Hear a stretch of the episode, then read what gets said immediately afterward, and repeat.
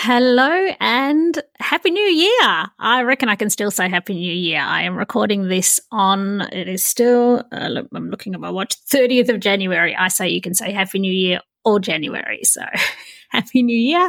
I'm back. I've had a long break.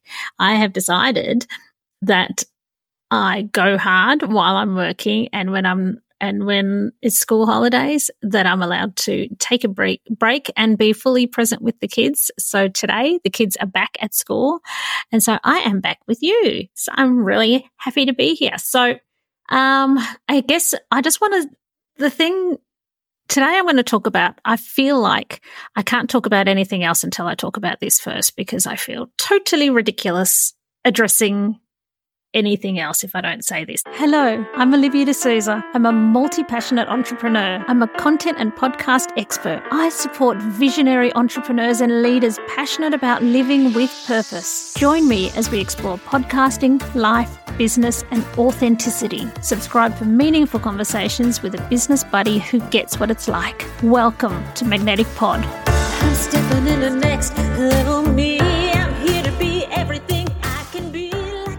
So, the first thing I want to talk about in my first podcast for the year is what's going on in the world and, you know, specifically what's happening over in Palestine because I feel absurd to get on here and talk about podcasting and talk about you know marketing or business or nothing else seems to just everything else seems completely vacuous to talk about when that is happening. And anyway, the point of a podcast and why I love doing podcasts and supporting people who have podcasts is because it is, I support people who care about things and who care about what matters in the world. And I support people who have a podcast because they have a big message and want to make a difference in the world. So, so if I'm, so if I'm going to do podcasting, I'm going to talk about what matters. And I, so I'm just going to get this out of my head because I can't concentrate on the other things in, until I do. So here it is.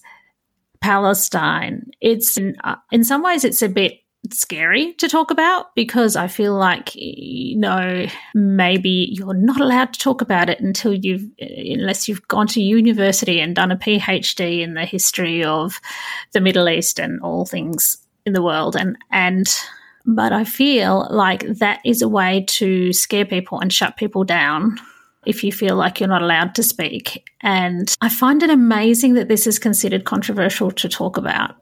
I I'm gobsmacked that to to say free Palestine and to say to just be against what's going on and to want a ceasefire can be called anti-Semitic blows my mind because it's actually the complete opposite for me and I think for most people, if you're against a genocide, it's because you're a human. It's because you care about humans. It's because you care about humanity.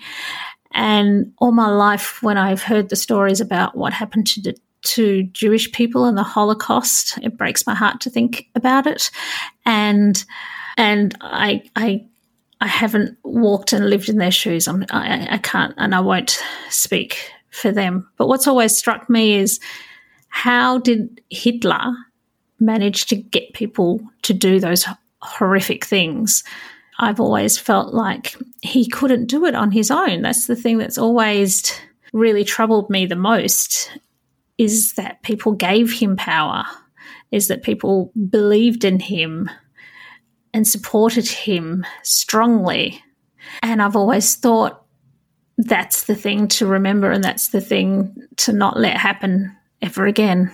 And it's because of that belief that if I was in that time, I would hope that I would speak up that when we're facing a genocide in our world again, that I feel that it's necessary to to speak up.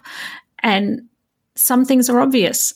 You know, killing 30,000 people and killing children and having 90% of people homeless and and don't have access to water and are starving, you don't need to know, you know, you don't have to have a PhD in anything to know that that is inexcusable.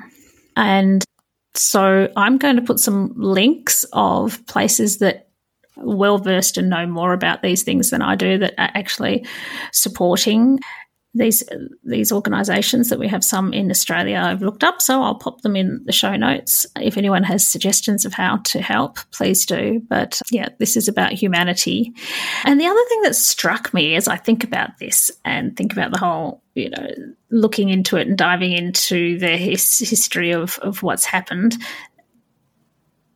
there also makes me think about our own history here in Australia and that I guess white people have always gone into other countries and thought that the that the black people didn't count or the brown people or whichever. And I can't help but see the parallels that hey what happened in Australia was not that long ago over 200 years ago but not that much more. I'm not going to bother looking it up. That's beside the point. But it's not the aborigines were here for for many tens of thousands of years, but a relatively short time ago, a few generations ago, a couple of hundred years ago, is that not that long. And yeah, it just makes me think that while I'm looking over there and and feeling sad for all the people involved, feeling the discomfort of realizing that that's happened to to people over here too. And so it kind of makes me want to hear more from the voices of the Indigenous people, which I've been wanting to do for quite a while, but especially since the referendum we've had where they lost the voice and, and, and just a number of things have made me think I, I want to hear, I want to support the Aborigines here too. So that's a bit of a tangent from Palestine, but I can't help but see the parallel there. So I don't want to be a hypocrite and only see what's happening in, in another part of the world. I want to realize that it happens, that it's happened here too. So that's heavy, isn't it? But that's part of life. So, how do I wrap bow on this one? I guess I just want to, I'm just going to end this by putting a link into the show notes about organizations that are helping. And if you want to help or, or, just speak up and share a message or send a message to your local member to know that we expect Australia to support Palestine. And this is not anti Israel or Jews, it's anti the people in power, the people that would enable this. So it's anti anyone who's corrupt, it's anti anyone who supports genocide. And I will be back with another podcast very soon on a lighter topic, but I don't want to forget about this either. So I'll see you in the next one. Thanks for joining me. Bye.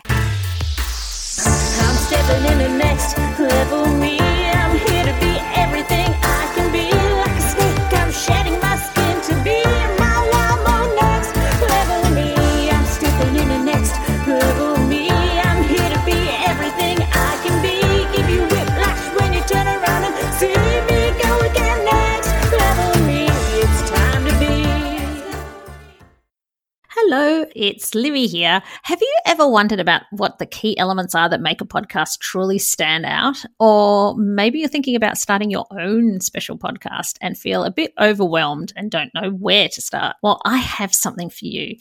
Introducing the ultimate podcast checklist. Da, da, da, da. It's a step by step guide that covers everything from the initial brainstorming to advanced growth strategies. It's the perfect companion for both new and seasoned podcasters. And the best part, it's absolutely free. Da, da, da, da. to grab your copy, simply head to the show notes of this episode and you will find a direct link there. And then away you go. Remember, every podcast started with that initial spark and the right resource. So let the ultimate podcasting checklist be yours.